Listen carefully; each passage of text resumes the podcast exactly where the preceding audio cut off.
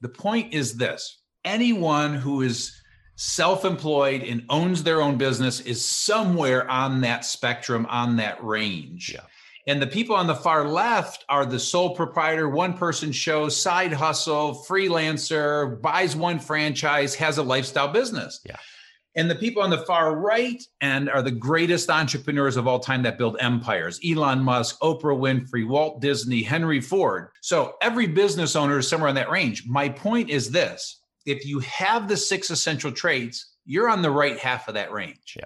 And if you don't, you're more on the left side. It doesn't mean you can't own a business. Can't mean doesn't mean you can't be self-employed. It just means you're probably not going to build an empire. And if you try, you're going to be miserable. So I'm Yeah. just trying to head that off at the path. You're listening to the Just Start Real Estate Podcast. If you're serious about your real estate investing business and need real answers, you are in the right place. And now, your host, Mike Simmons. All right. I got one for you today, guys. Do not go anywhere. Do not fast forward. You need to understand what I've got in store for you today. Uh, I'm giddy about this. Uh, I'm a real fan of my guest, and uh, I've used his materials, his teachings, his knowledge to build the companies that I have built. And uh, I owe a lot of my success to uh, the, the the teaching, the training, the books, the guidance that this gentleman uh, provides to the world. Frankly, to everyone, you have just as much access to his knowledge as as I do, and uh, I have him on the show, and I'm excited, guys. I'm not even going to tease this one. It's Gino Wickman, the author of Traction, among other great books. His latest book is called The Entrepreneurial Leap. Uh, it is fantastic. We go through the book in great detail. He gives a lot of depth into why uh, he wrote the book, what the book means, why it's useful to people, and what his current mission is. Uh, uh, Gino has been an entrepreneur since 21. He has had an obsession for learning and what makes business thrive. After taking over and transforming his family business at the age of 25, Gino set out to help business leaders achieve their goals based on his years of real world experience. He created the Entrepreneurial Operating System, EOS, a practical method for helping companies achieve greatness. And like I said, I use EOS in my companies. I 100% believe in this system. Uh, the EOS tools are being used by more than 70,000 companies. He's also the author of the award-winning best book, uh, best-selling book called Traction, which I said is is exactly how I built uh, and maintained my companies. Uh, it's called Traction: Get a Grip on Your Business. And his newest endeavor is the entrepreneurial leap, and that's what we're talking about today. His mission uh, uh, in the entrepreneurial leap is to find all of the entrepreneurs in the making at any age, wherever they are, and help them realize their purpose and live the life they were born to live. And we talk about that. If you're an entrepreneur, you don't have really a choice. If you want to be happy, you need to be an entrepreneur. And if you're not, you're not. And we really break that down in this discussion, guys. So I'm not going to make you wait. This was a great interview, uh, really loads of great information. So without any further ado, I give you Gino Wickman. All right, Gino, thank you first of all for agreeing to do this and welcome to Just Start Real Estate. It is an honor to have you on the show. Thank you, Mike. I'm excited to be here and looking forward to helping some people today. Yeah, me too. And I'm I'm so excited. I'll tell you what, I'll be honest with you. I'm a book listener more than a book hold on to it and read it guy. Uh, but your new book, I knew I wanted to hold on and read it. I wanted to highlight. I wanted to have that tactile, that that that feeling of it being in my hand again, uh, and it felt good. So uh, thank you for uh, reminding me how good it feels to hold a book, uh, and I, I, can't wait to dive into it. But for somebody who was born yesterday or lived under a rock or came here from another planet, can you explain a little bit who you are? What what kind of where where you started, what what your life looked like in the early years briefly, and then we'll kind of speed up to where we are now. Yeah, for sure. And and you read my bio, so you know, assuming that is done, I'll touch on just maybe some other things. But lightning fast, um, you know, we're about to talk about entrepreneurship and becoming an entrepreneur. And so I I've been an entrepreneur in the making since I was probably seven is when I started selling stuff. So it's always been in my blood. Um, And uh, I, after high school, did not go to college. And so I was different from all of my friends who went off to college. And I just knew academia was not for me. And I just wanted to go make money. Yeah. Uh, did not realize I was an entrepreneur yet. Um, and that's the reason for this book and what we're about to talk about, because I'm teaching my 18 year old self with this content because at 18 i was a mislabeled derelict insecure entrepreneur in the making. I had no idea what i was and i did not know and discover that until i was 29 yeah. Uh, so i bumped along but ultimately uh, ended up taking over a family business when i was 25 years old and took on a big turnaround. I turned the business around in three years ran it for seven years and then the three partners uh, we decided to sell. We each owned a third of the business myself my dad and a third partner and uh, and then upon selling the business, I stayed on for a year and a half to transition in the new leadership team, and then uh, moved on to pursue why I believe I'm on this planet, and that is to help entrepreneurs. And what I did in that family business was help my visionary entrepreneur dad turn his business around and, and run the company ultimately. Um, and I was also a member of EO, the Entrepreneurs Organization, and that's when I really discovered my knack for helping entrepreneurs. And and so in my early 30s, 20 years plus ago, I set out to help entrepreneurs and in five years created EOS, then decided to leverage it by writing a book and building a team of EOS implementers. Shoot forward in time, we now have 300, 425 implementers all over the world, 100,000 companies running on that system, over a million copies of the book sold.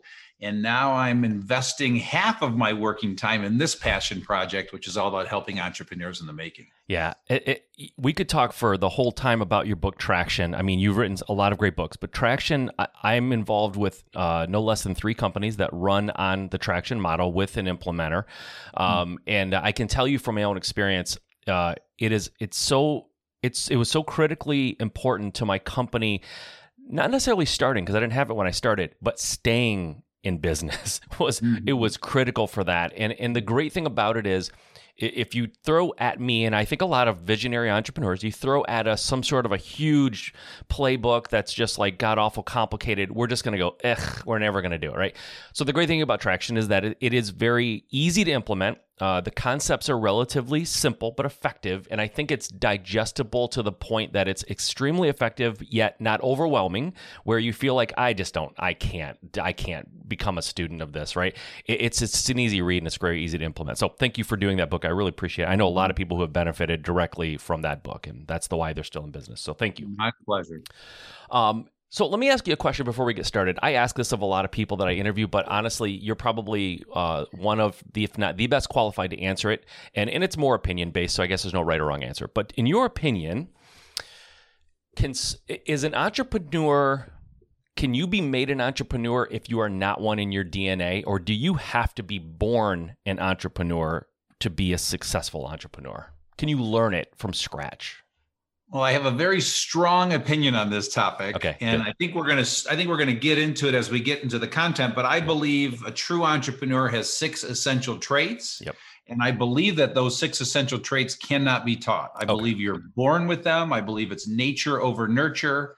And that is my very, very strong belief. Okay. I love it, and I don't disagree. I, I, do think um, I, think you have to be born with it too. I think some people though are like, uh, you know they're like a, a like they're like a secret cell or they it's like in them but nothing nothing stimulates it. I, I was born to a very blue collar automotive blue collar you know uh, union mentality and and everything entrepreneurial was was stifled. And, and and I don't think on purpose but like there was just nothing right? It's like if you're I, I think like somebody could be a great piano player right? They're a prodigy but nobody puts a piano in front of them but when they do it's like it's like whoa this this kid's actually really really good. Uh, I think that can happen. I feel like it happened with me because there was no entrepreneurial anything in my life um, yeah. but I love it. So anyways we'll, we'll get into that and I thank you for that opinion because I I think you're 100% right about that. So, uh, getting to the book, your new book, Entrepreneurial Leap. Like I said, I read this in its entirety last week. Uh, I, I, read it within just a couple of days. Uh, it's not that it's it's too short or too long. It's just I was so engrossed in it and so excited to read it that I, I just didn't put it down. So I was able to sit down for you know hours on end and just take notes and highlight. And I showed you before we started. I I I paper clipped all the pages that I thought I wanted to like reference or go back to or highlight or whatever. And at some point, I was like. I had to go ask my wife if she had more paper clips because I was running out. And I showed you the book before we started. It's ridiculous. Like I'll just I'll put it because this will be some of this will be like like everything was basically paper clips. So Love it. Love anyway, uh, a lot of fun. So the six essential traits uh, that you outline in the book and reference several times are, and we'll go through them real quick, but I, I kind of want to hear your take on some of these. So visionary, passionate, problem solver, driven, risk taker, responsible.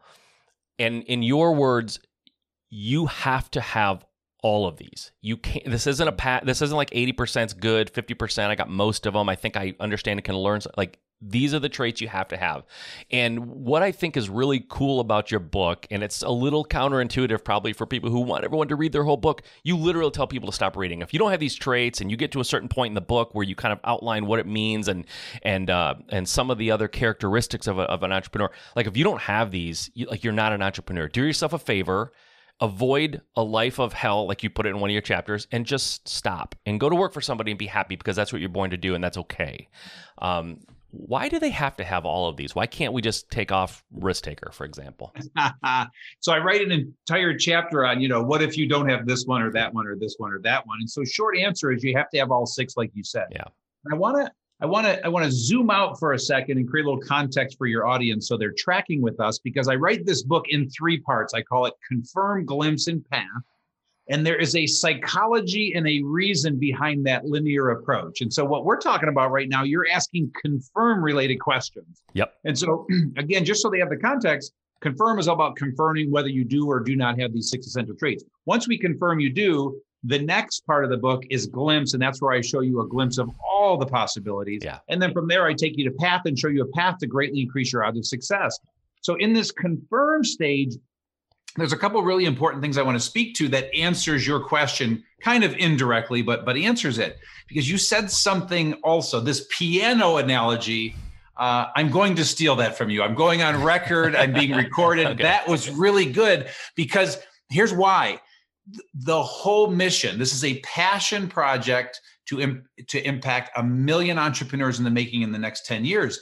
And your point about the putting the piano in front of the piano prodigy, 4% of the world are entrepreneurs. 4% of the world have these six essential traits, which means 96% don't. And this book is the piano I want to put in front of the prodigy that is the entrepreneur. And so the way I describe it is I talk about how there's pre med, there's pre law. This is pre entrepreneurship. Yeah. And so it is 100% intended to filter you. And I'm not doing it because I'm some ruthless prick and I want to break your heart.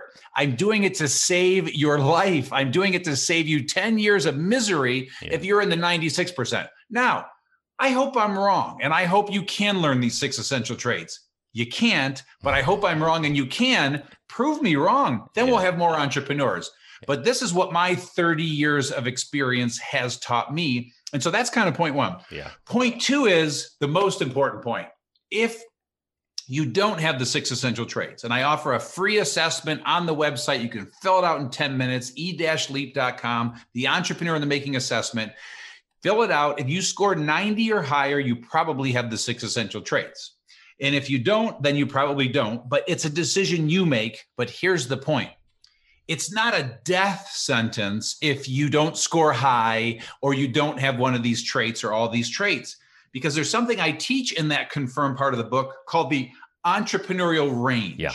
And so, if your audience in their mind can picture this range, this arc, and on the left side of that arc and range are the words self employed, and on the far right side of that range is are the words true entrepreneur. Yeah. The point is this anyone who is self-employed and owns their own business is somewhere on that spectrum on that range Yeah. and the people on the far left are the sole proprietor one person show side hustle freelancer buys one franchise has a lifestyle business Yeah. And the people on the far right end are the greatest entrepreneurs of all time that build empires Elon Musk, Oprah Winfrey, Walt Disney, Henry Ford. So every business owner is somewhere in that range. My point is this if you have the six essential traits, you're on the right half of that range. Yeah. And if you don't, you're more on the left side. It doesn't mean you can't own a business. Can't mean doesn't mean you can't be self-employed. It just means you're probably not going to build an empire. And if you try, you're going to be miserable. So I'm yeah. just trying to head that off at the path. and that's fair. And you I'm quoting you now in the book. To be frank, I'm going to do everything in my power to scare you away from being an entrepreneur. And like you said, that's not to be mean, it's not to be cruel.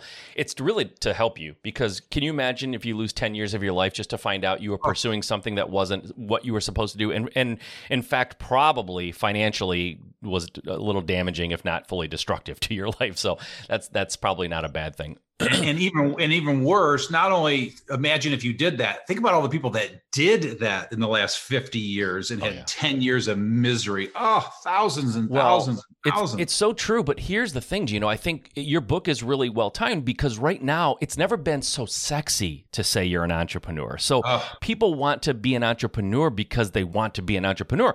When i was younger and and even certainly before my time i think when people said i'm an entrepreneur it was kind of like that's code sign for your you're unemployed. You don't, you know what I mean? It was a negative a lot of times. Now it's so sexy. Everybody's an entrepreneur. Every teenager, young 20s wants to be an entrepreneur. And if only 4% of us are that, there's a lot of heartbreak coming. So uh, I, I, I, love that. And you also stress in the book, and this is uh, clearly something that people lack in, in, in a lot of areas, is that you say, be honest about your abilities and the truth will set you free. So reading the book and saying, do you have these six essential traits?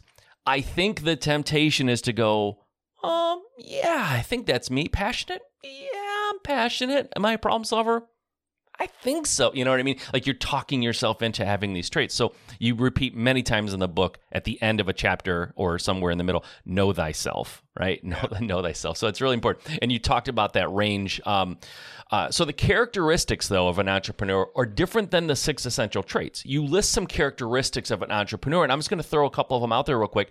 Now, mm-hmm. with these, you're using more of what you call the 80% rule. You don't have yeah. to have 100% of these characteristics, but you should have most of them. And yeah. and I'm just going to label them sort of like the good and the challenging characteristics, right? You got Among it. the good ones, lead generator, dreamer, learner, curious person, likes to stretch, always thinking about the future, passionate, driven, ambitious, self-motivated, dominant. All these things that it's like, yes, I I I am all those things, right? But just like um uh, just like how you know some things can be good or bad, there are some challenging sides, right? You have a mm-hmm. hard time staying focused. You get bored easily. You're disorganized. You're a control freak, a perfectionist. You're not necessarily financially savvy, among other things, right? So I am. I adhere to something, and I'll talk about it a little later because you mentioned it in the book. But self assessments, right? Like the DISC or the Kolbe. Uh, I use mm-hmm. the Culture Index. I'm, I'm familiar with that. I, I, don't know how deeply you get into the, the the Culture Index, but one thing that I've learned my my profile in the culture index is what's called a daredevil. So it's like very very driven, and then there's like this line graph, and my line goes almost at a complete diagonal from driven of like nine and a half to um, the last thing, which is uh, D, which is really like your detail or or that kind of thing. It's like a zero. So I have, and so as you go up, I have no patience. I have no attention to detail. I'm disorganized. I have a hard time staying focused. Like all those things where it seems really sexy. Like, hey, I'm an entrepreneur and i am I'm, I'm great in every way there's a lot of drawbacks to having this personality that people and I it took me a long time to really grasp and and and and come to the point where I could admit that I had these things because I thought I'm not disorganized. I'm I'm not at all. I can I can but I'm not I'm not organized. And I know I need to surround myself with people who are organized. So that's sort of a different tangent but there are challenging sides of this. So when you think about being an entrepreneur and it's like that would be the greatest thing in the world it is but not only in business do you have some of these challenging characteristics but in, in your whole life. Like everything about you is that way. So when your wife is like, "Hey, did you get everything from the grocery store?"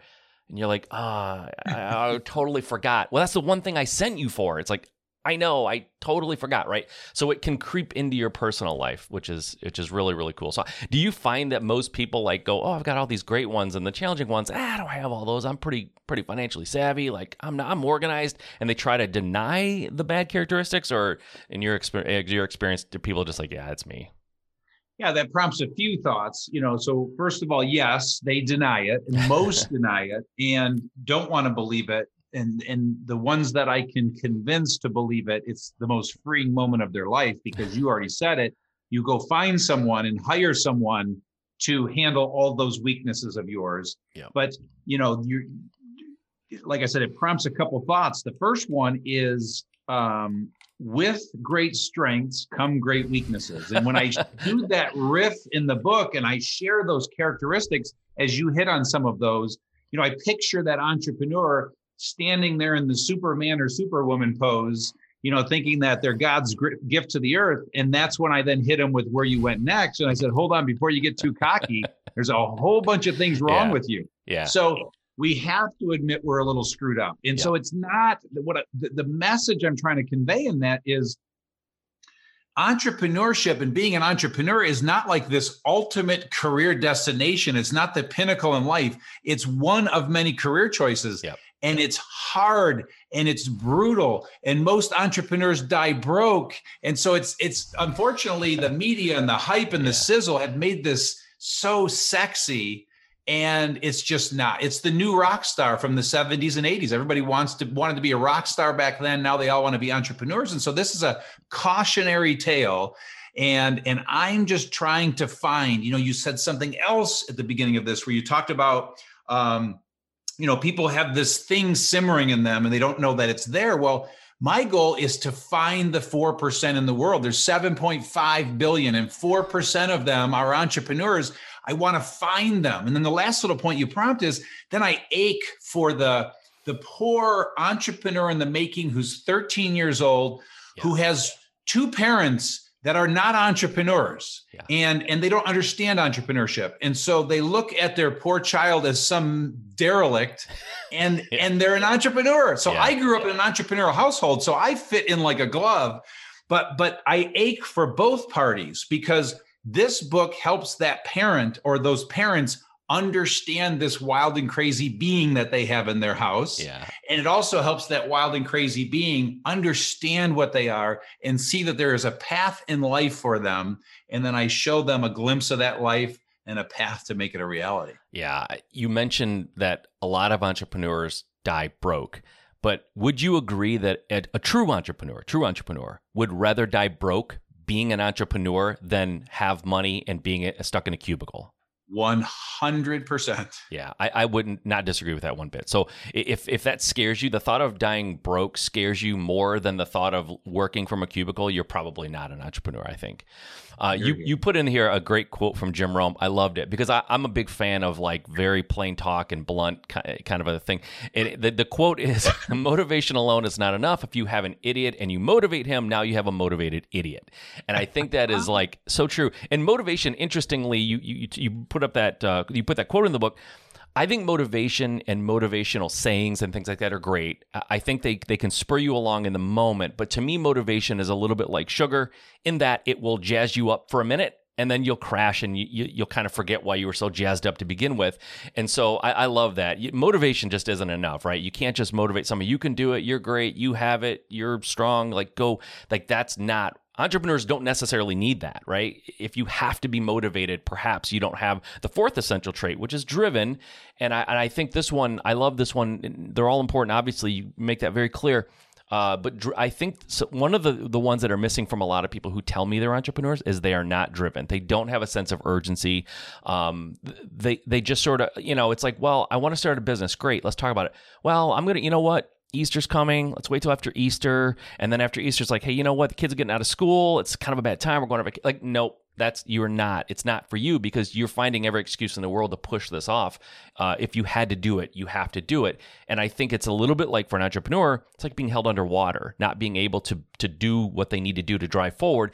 And all you can think about when you're underwater is getting air. And if you don't feel that way about your business, I, I sometimes suggest to people they're not entrepreneurs. So I, I love it, man. Yeah, and, and here, here, you know, and first of all, I hope you've been in radio your whole life because don't let that voice go to waste. Holy crap! But but I, I- I'm sitting here listening to you, and I think I'd rather just sit here for the rest of the podcast and listen to you read your notes because you're nailing everything. And ironically, every time you share something, it's prompting three simultaneous thoughts. So I'm trying to keep my responses short, but I really do want to respond to what you said there, even though you didn't ask me a question. So the first thing I shared the Jim Rohn quote. And I, I honest to God, I wrestled, and rarely do I wrestle with putting something blunt in a book, but it makes the point Mhm. because he's saying, you know, motivation alone does not do it. And so if you have an idiot and you motivate an idiot, all you have is a motivated idiot. I mean, for one, that's pretty it. freaking funny. Yeah. And the sensitive people will have an issue with that, but that's okay. Yeah. But my point, you it's what's vital is the point. And the point is this.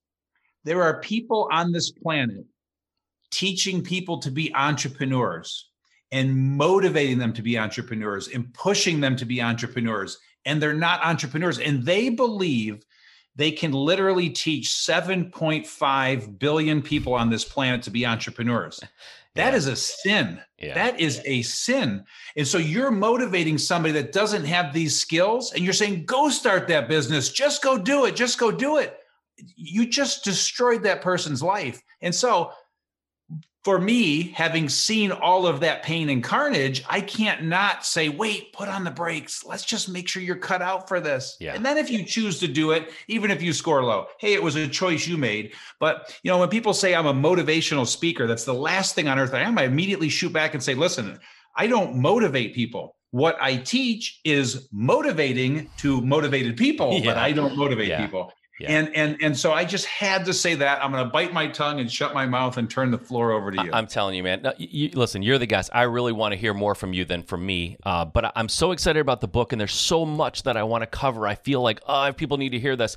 And, and, I'm not. Obviously, we could talk about all the traits. We could talk about it all day long. But the next one I want to talk about, and then I want to move on a little bit, is the the fifth one, uh, which is blame no one.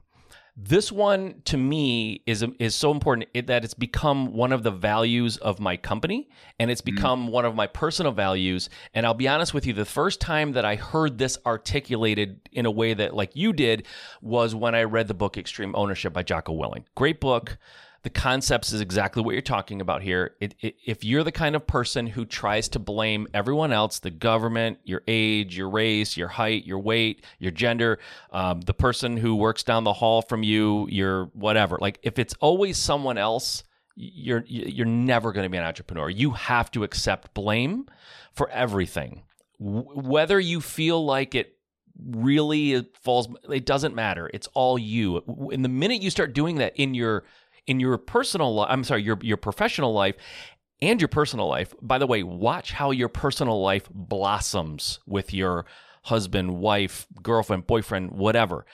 Watch how it blossoms when you start accepting blame for everything. And it does a really interesting thing in that when you accept blame for everything, if it truly really doesn't fall objectively more uh, on your ledger as much as on the other one, they will feel the need to reciprocate and say, no, no, no, actually, I probably, that's more me, you know, and you start getting this culture of people who refuse to push blame off. And it's, it's so important. I think it's huge for a company, but it's huge for a person individually. So I love that one. One of my favorites. All right, and, and, and once again, you prompted three things, so I'll say them quick. First of all, is it first of all is an edit on what you said. So it's the sixth essential trait, not the fifth. Oh, I'm sorry. Yep. And and it's actually called responsible. And then the way I describe responsible, one of the ways is by saying blame no one. And so I just want to clarify that You're so right. we're not causing any confusion. But right. but I, I just have to say two more quick things. I love that you're going there. And and it's funny, this one is always striking and off-putting when somebody hears the first five, these five really cool words, and all of a sudden, where the hell does responsible come out of nowhere? So you are spot on. And and so I love, I'll I'll leave that with you and what you said. But if the world would just take responsibility, holy yeah. crap, the world would be a better place. But here's the sad reality of the world. Half the people take responsibility when something goes bad, and half don't. Mm-hmm. And the reason I can tell you these traits, you're born with them and they can't be taught, is using responsible as an example. How does a household with four kids end up with two that take responsibility and two don't? And those of you listening, think about your siblings and think yeah. about all the people in your life. Yeah. You can put them all in two camps. Those kids were brought up in the same household by the same parents. Yeah. So it's nature over nurture. Yeah. And, and, and, so with that, the last little funny thing, I the best way I've heard this described is that if you're an entrepreneur and you own a building and that building gets hit by a meteor that was your fault. In, yeah. in other words a responsible person says i chose that building. I built that building. I moved there. That's my fault. This is my problem to solve. Yep. where again the other half of the world blames everyone else for totally. their problem that just happened. Totally. And i feel like i've I've vindicated myself as a true entrepreneur by having very bad attention to detail and being not focused enough to misquote your trait. So sorry about that. You're right. It is Oh, six and no it's problem. responsible. No problem. But I almost feel like I kind of like tipped my hand on what a great entrepreneur I must be. Uh, so, uh, by the way, I just want to mention too, your worksheets at the end of the chapters are phenomenal, and I think that's great because as you're reading this, it really is helpful to jot notes and, and put that in there. So, I, I loved having that. Chapter nine, "Living the Nightmare: A Day in Hell," uh, is a really great chapter because I think it really uh, helps people understand what it can mean if you try to do this and you are not cut out for it. Um, and I think you you mentioned the eight critical mistakes that create the nightmare scenario for people is. Among them, I'm not going to read them all, but not having a vision, hiring the wrong people, not staying true to your core, not knowing your numbers, huge, uh, not crystallizing roles and responsibilities, and a lot of this goes back and it, and it sort of is um, you know, it, it reminds me of things that you said in traction too, right? There's some overlap there of how Yeah, of, of how this needs to be done. Um, so I think that that was huge for people to see, you know, what it is that really does it. And I'll tell you what, in this book, there are so many times when I read it and said that list or that that piece alone is worth the the cost of the book and the time it takes to read it. Like it, it, some of these things are so. I don't even think people understand how important some of these things that you're telling them are. It, it's incredible that if they would just, you know, listen to even half of what you're saying in this book, they'll be so much better off. Uh, and then chapter nine is the path, how to increase your odds to entrepreneurial success. Um, and I'm not going to read them all, but among them, uh, you mentioned mentorship. Mentorship is I, I think people in this day and age, because we have Google, we have uh, YouTube, we have all these resources, I don't need a mentor. I don't need help. I can figure it out. And I can tell you from experience, I did that for about five years. And I, I struggled. I bounced around. I was unfocused. I didn't know what to do. And and while there is a lot of information out there, there anyone can put information out there. I can start a YouTube channel and talk about anything I want. Doesn't mean I know what I'm talking about. So why mentorship and why did you take time to talk about that? Yeah, and, and let me, I just want to back up again and just come back to the context because I want to really make sure we're anchoring this for your audience Yep. because we've now covered glimpse. We quick, I'm sorry, we've covered confirm. We quickly touched on glimpse Yep. and now we're in path. And I just want to back up the truck to glimpse really quick because you touched on one thing I'm trying to accomplish in glimpse, which is to show this entrepreneur in the making a day in the life, both heaven and hell. Okay. Yeah, sure. And so what it looks like when it's really good and what it looks like when it's really bad. And Yeah. sadly, most entrepreneurs are living the nightmare and some are living the dream. And I'm happy to say most of my clients, they're all living the dream. But in that, it's called glimpse, this part of the book. I'm wanting this entrepreneur to make me to see what's possible, see the best and worst case so that they will head it off at the pass. Yeah. And then I offer up those eight critical mistakes that almost every entrepreneur makes that puts them in the nightmare. And then I just want to quickly touch on in glimpse, I also share countless real world stories so that you can see what entrepreneurs who were where you are and what they Yeah. built. And then I also share a tool called My Biz Match that helps you see every business option available to you and figure out what type of business you're drawn to Yeah. industry, product, service, B2B, B2C size. And so now, in answering your question, you're on to path. Yep. And in path, what I'm doing there is I'm trying to give guideposts to show a path to eliminate half the mistakes that you're about to make and also greatly increase your odds of success. And one of those is finding a mentor. Yeah. And so I would say a couple of things on your mentor question. Um, first of all, having a mentor will get you there faster. But please know that not having a mentor, that doesn't mean you're going to fail. So Yes, don't, it's, yes. it's not like it's over. Yep. It's just going to help. And so a mentor is simply someone who is where you want to be, forming a relationship and, and an opportunity for them to share their wisdom, you to share your problems, insights, thoughts, questions, challenges, and them help you because they've experienced all that. And so if you want to build a $10 million furniture company, go find somebody who has a $10 million furniture company and it'll speed up your learning. Yep. What's different today, you know, I had two amazing mentors in my 20s. And so 20, 30 years ago, mentor pure mentorship was a one-to-one non-paid relationship. Yeah. Well, in this day and age, you know, there are paid mentors. I'm a paid mentor. I'm a business coach. I help entrepreneurs and they pay me. And that's a mentoring relationship. Masterminds are paid mentorships. YouTube, all these resources that exist in the world now. So if you can't go find that one to one relationship, that's a non-paying relationship, which I urge you to try, there are many other resources yeah. as well. So don't feel like that's the only path today but it is a great path. It is a great path, and I think you also make mention in the book of how, like you said, old old times or, or times past, it was this one to one non paid, and it's sort of people under. It was very understood that that was a great way to learn, and mm-hmm. now mm. I think people have gotten away from understanding exactly how valuable that can be. So I I totally agree with you. I will say this: if you if you are looking for a mentor, and and there is somebody with that ten million dollar furniture company, and then you want a ten million dollar furniture company please just don't go to them and say, "Hey, uh, can you teach me how to build a company like yours? Like it just it, they're busy. Like treat always go at people with value first and try to figure out how you can make it a win-win because these people are getting asked a lot probably. So yeah, and and on that too, I give a very specific step-by-step yeah. process for how to find a mentor, how to manage that relationship, and how to give that value. Yeah, so totally, absolutely. Um, in chapter 10, you you touch on the whole college uh, thing, uh, debate, I guess. Uh, there's a lot of talk about that nowadays, more more so than 20 years ago. There was no debate. People just said you need to go to college. Yeah. Um, yeah. And I, I, know where you stand on it because I read the book, but let's. I want to talk about that for a minute because I think the folks listening to this that are at the point where they're making that decision. Um, you said in the book that you've asked uh, several successful entrepreneurs their thoughts on whether or not college um, if they use anything that they learn in college in their business. And you said it's almost 100% no.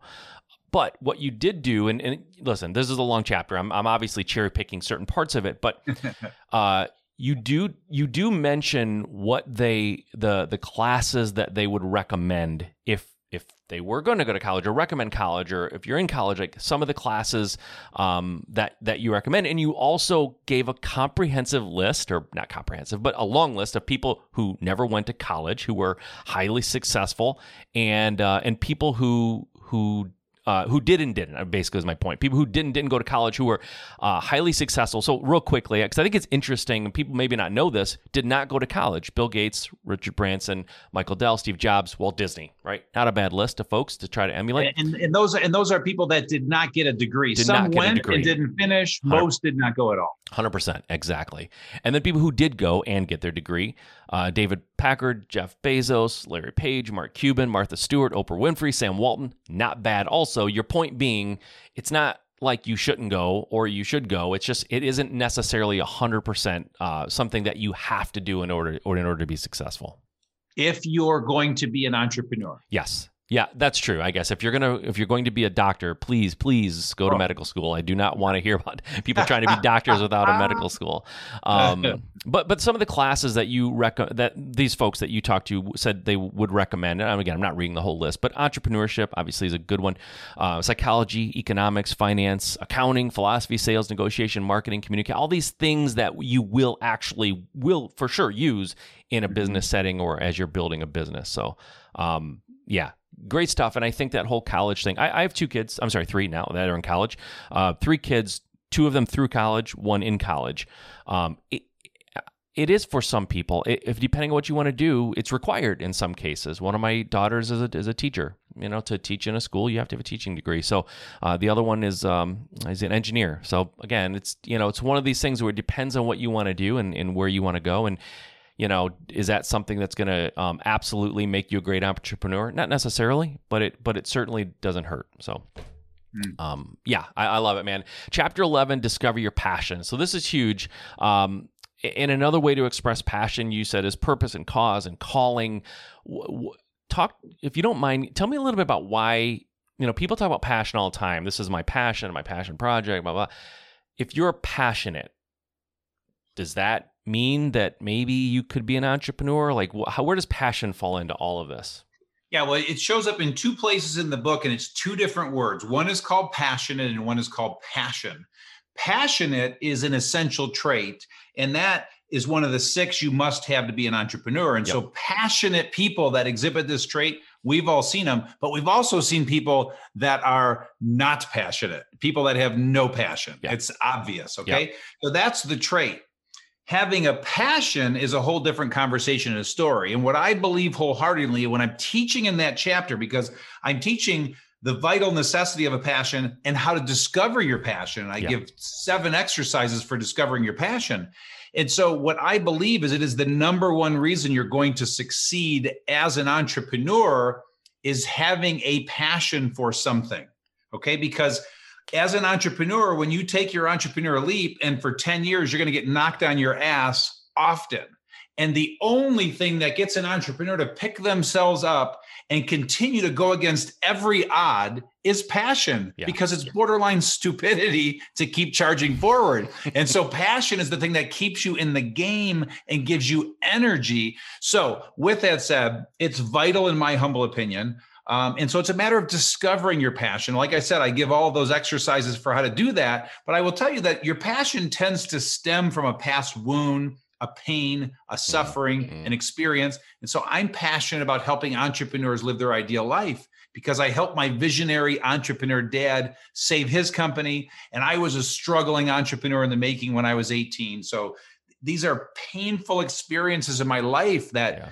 Have made me who I am. And so, you know, and I'm, I think of the woman that created that mop, and there was the movie about her. So there she is at home raising kids and has this mopping issue for her for, that there's pain she experienced and she invented this damn mop and became a freaking millionaire from this mop that's yeah. she's pursuing a passion from a painful experience in her home yeah I, you're so right what if people say to you and maybe they have i think i know the answer but i want to lob one out there It may be something that's very obvious what if someone says my passion is money I, I want to make a lot of money that's my that's what i'm passionate about that's my passion is that enough yeah.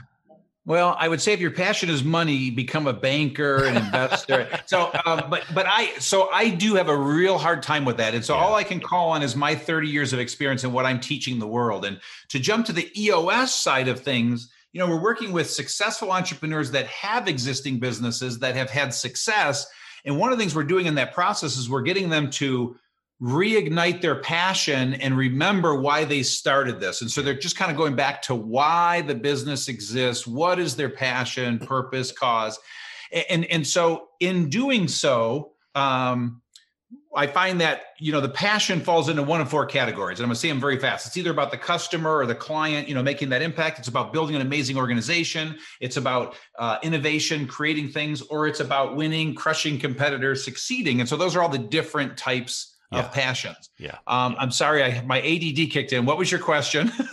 uh, if if someone basically says their passion is money, like I just yeah. I want to so, make a million so, dollars. So, but but so the point in that is, we always teach it's beyond money. I get that. It, we most of us entrepreneurs are capitalists. Being a capitalist is a good thing. Yeah. I'm a capitalist.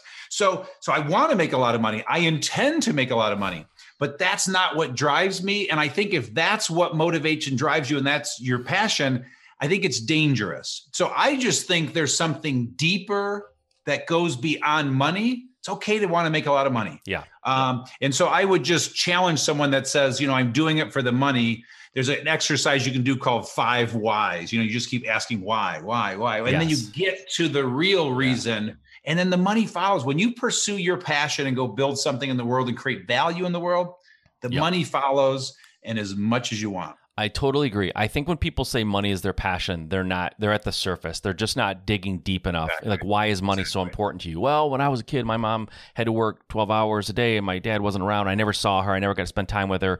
It's like, oh, so it's time. It's quality time with your family that you're, you're afraid of not having quality time. Like, that's the passion. It's not the money. It's, yeah, you're not, you're not going deep enough that reminds me of I did a podcast with a guy who we were having this debate. And he said, you know, my passion is money because when I think back to when I started the business, I needed to survive. I needed to make money. I needed to pay the bills. So I get that. When you're in survival yeah. mode, yeah, money is really important. At the end of the day, you're going to discover it's not your passion. And yeah. so this great little conversation we had helped him realize, you know, this is the real passion. Yeah. And I just had to focus on money to survive. Yeah. And that's okay. A starving okay. a starving person's passion is food, but it's not really your passion. exactly. exactly. that's great. I love that. Uh, in chapter 13, you talk about take action. You said they call it take action and be patient, right? Which seems contradictory. Yes. Tell me what that means. What does that mean? Take action and be patient. Yeah, it is contradictory and it is the yin and the yang, and this yeah. is an art. So, what I'm teaching in that chapter is the power of 10 year thinking. Okay. And so, when I discovered this at 35, it was life changing. And so, the idea here is to get you as this hard charging entrepreneur from thinking about now, now, now, today, this week, this month, Yeah. and shift your thinking to 10 year time frames. And what I've learned is when you do that and you start making 10 year decisions, time slows down. There's a peace that comes over you. You make Mm. better decisions. And ironically, you get there faster. Hmm. And so I learned that 18 years ago and it changed my life. And so I'm just trying to change because you still got to move forward. You still got to take action, but think in 10 year time frames. And then Bill Gates has a great quote. He says, People overestimate what they can get done in a year, but they underestimate what they can get done in 10 years. Yeah. There's so much you can accomplish Yeah. in a 10 year time frame. You can build an empire in a 10 year time I couldn't agree more. I, Gary Vaynerchuk has something he says all the time that I really love. It's kind of in this vein. It's he says you need to have macro patience and micro impatience. So in the in the big scheme of things, you have to be patient, but in the small things, total impatience. So So well said. I love Gary. Love that. yeah, I do too. I, he's, he's great. You, talk about it in chapter 14 as we're kind of moving along here, uh, the eight disciplines uh, to increase your odds of success, and and I think these are Uh, these are really helpful to people because again, the, these are these are the lists where people go, oh, okay, they read them, pa, pa, pa, that's awesome. But if you've been in, if you've been an entrepreneur for length of time, you look at these and go, "Wow, this is great. This is stuff that I wish someone had told me." Right? So there are things like clarify your vision. Right? Even something that small. I have seen people who don't truly know what their vision is for their company, and it it can't succeed if you don't know what you're trying to do. Um, decide if you are a partner person. I I have a business where I have a partner, and it and it works and it makes sense. I've seen so many businesses fail because of somebody took on a partner and they needed an employee. They needed to hire someone to do something, and instead they hired, they brought in a partner and gave them half the company, and it can be a, it can be a total disaster. It doesn't have to be. Um, I- I'm not going to read them all, but always have a plan B. When I saw always have a plan B, my initial reaction was to bristle. I'll be honest. Like, wait a minute, whoa, whoa, whoa. Plan B, you're not really committed if you have a plan B, but that wasn't what you meant. Can you talk about what that means to have a plan B? Yeah, for sure. So, um, short and sweet, when you launch your business with a plan, it is going to change. So, this isn't so much about having a plan B, although you need to.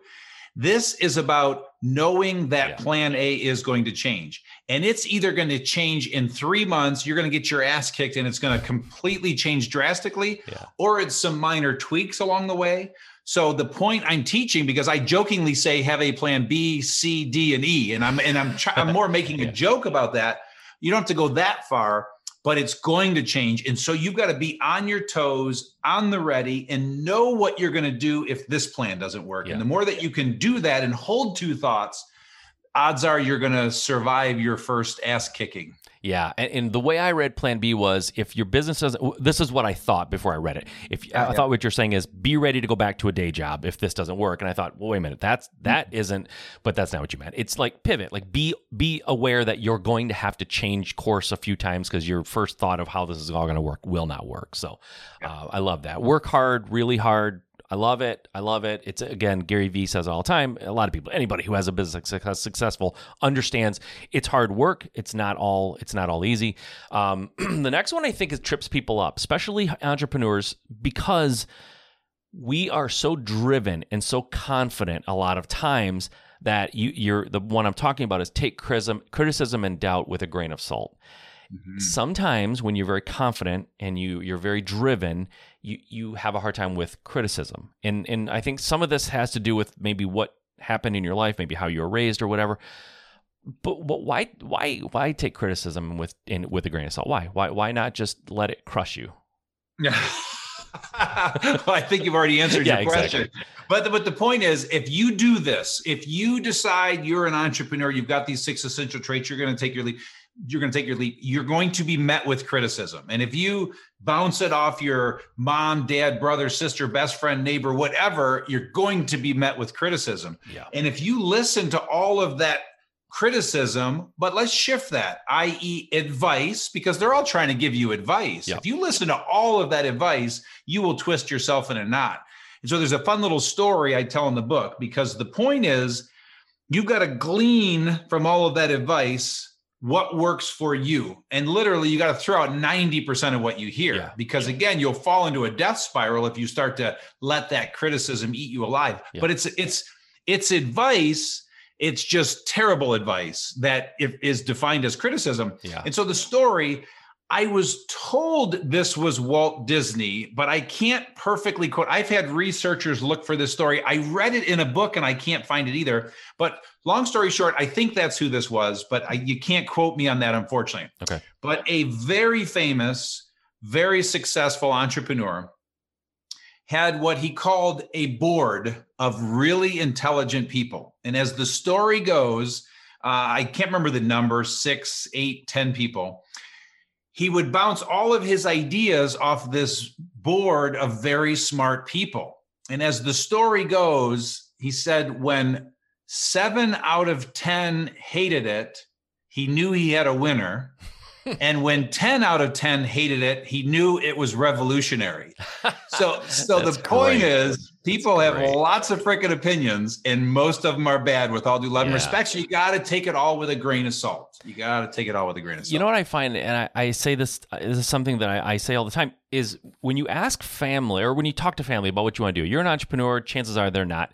You, you tell them what you want to do, you're met with criticism, but what they're trying to do, their agenda when they're talking to you about this is to keep you safe.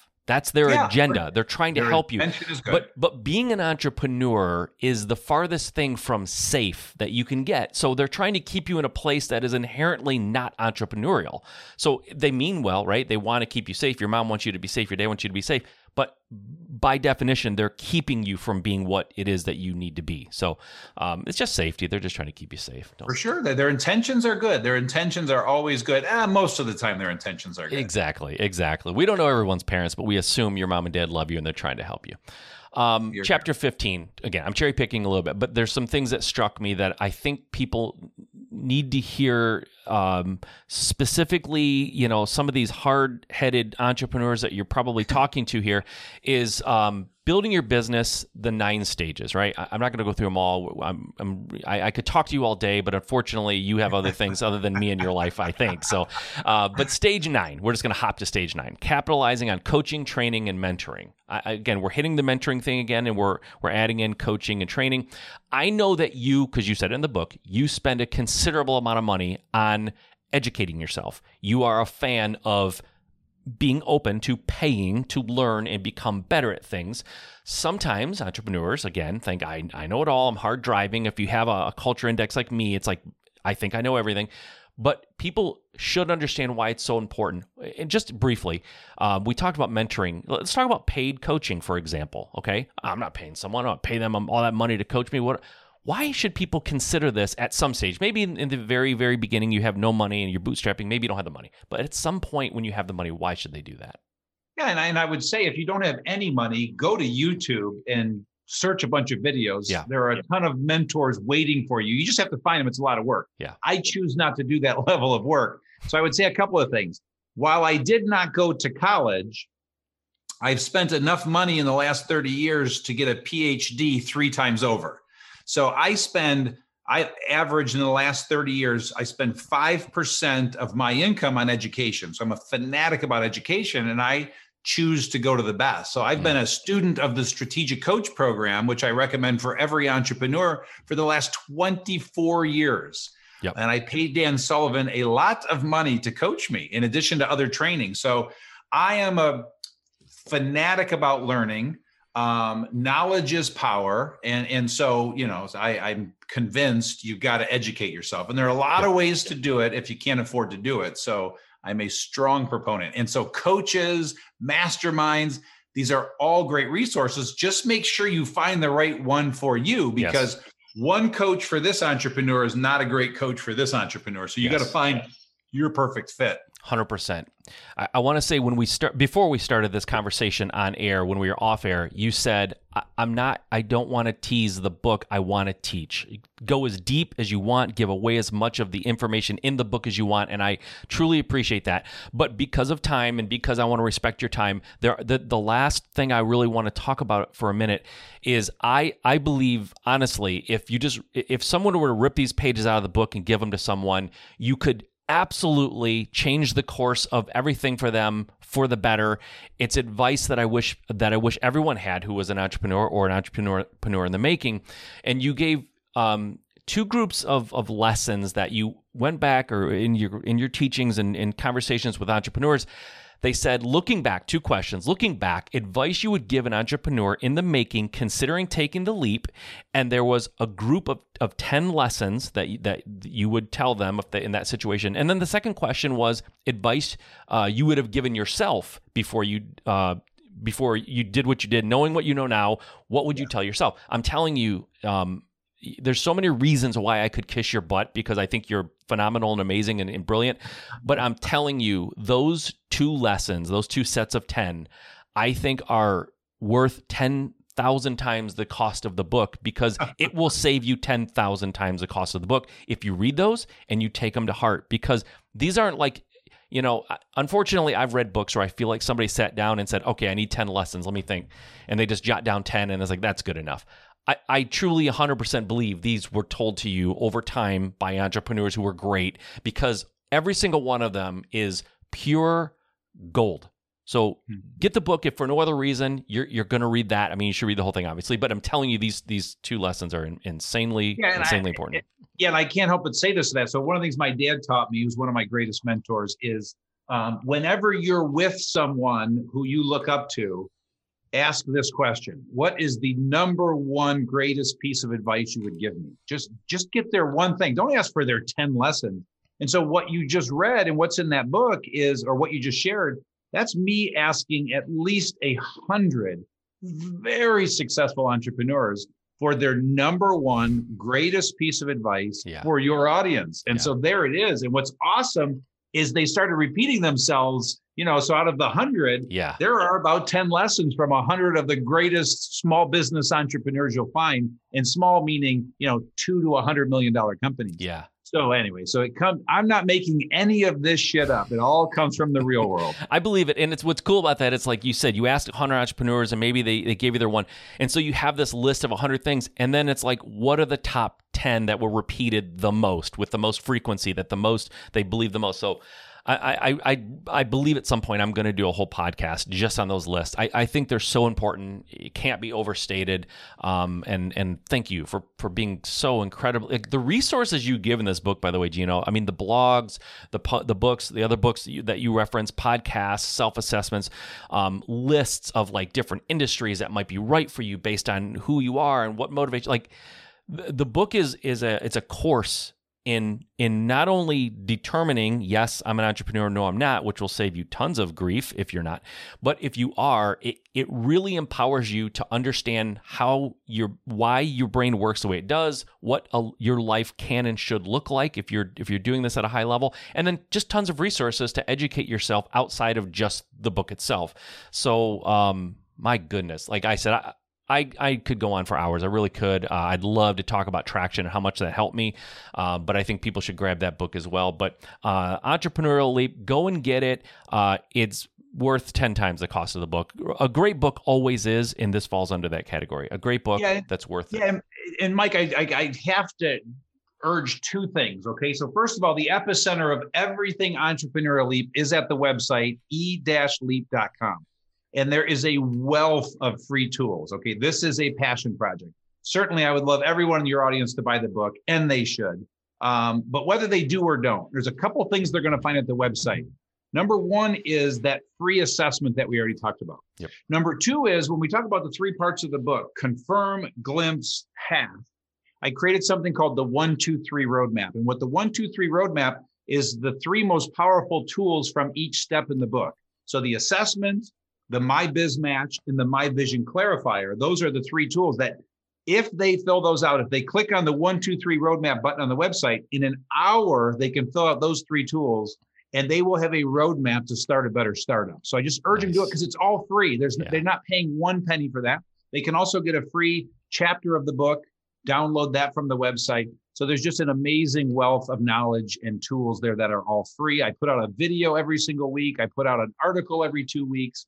So I'm just awesome. here to help. And the only thing I'm selling you is a book at the end of the day, which ain't all bad. No, this stuff will change your life. It's clear you're a teacher, and it's clear that you're interested in helping people above all else because you, you you do give away a ton, frankly, a ton of ton of information. Um, but I still say, from my side of it, go get the book Go go to the website, do these things. They're all for, like you said, they're all free, guys. They're there, right? And and the, part of the problem with the internet is that you don't know who to listen to. Everyone gives advice, right? Like you said, there are folks out there that think they can make you know nine billion or seven billion people an entrepreneur. They can't. But you're you're giving away advice. And i'm telling you if you don't know just google gino wickman right? The, the guy he knows what he's talking about. So go get the book go to the website take the assessment use the tools that are there. Give yourself a chance to succeed. Don't you don't have to do this blind. You don't have to figure it out like you're the first person to ever start a company. It's been done before and there is great great lessons to be learned. Uh, again I'll, I'll, I'll leave it with this. Let other people's hindsight be your foresight and the things that you can accomplish when you have that mentality is off the charts amazing and that's exactly what you're doing in this book and gino thanks for doing this thanks for agreeing to be on the show thank you for taking the time i'm a huge fan of yours this was a true honor and a thrill for me and, and i really appreciate it and Mike, I'm stealing your piano analogy. You're getting credit for it. I'm going to make you famous. And this was an absolute blast. Thank you. I appreciate it. Have a great rest of your year. Stay healthy. And I look forward to all the things you do in the future. Thank you again. Thanks, brother. All Appreciate right. it. All right. Well, that was a humongous thrill for me. I hope you guys understand how incredibly awesome that information was and what he shared with us today in this discussion. If you don't know who he is prior to hearing him, hopefully you see what he brings to the table.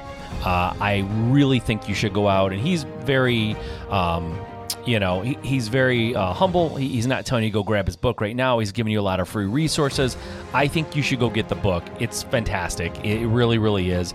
And if this is the first time you're hearing about Gino and you weren't familiar with him, go and check out Traction as well. It's a great book for putting together and the foundations of your company and also how to run that company going forward so that you have the highest chance of success. Guys, Gino Wickman is a, a real hero of mine in, in the business world, and uh, I really enjoyed uh, interviewing him. And I hope you understand how great that was because it was great. So go out there and take some action, guys. You heard the six traits. If you have those traits, get out there and make it work for you because it was what you were born to do. All right, we'll talk to you next time.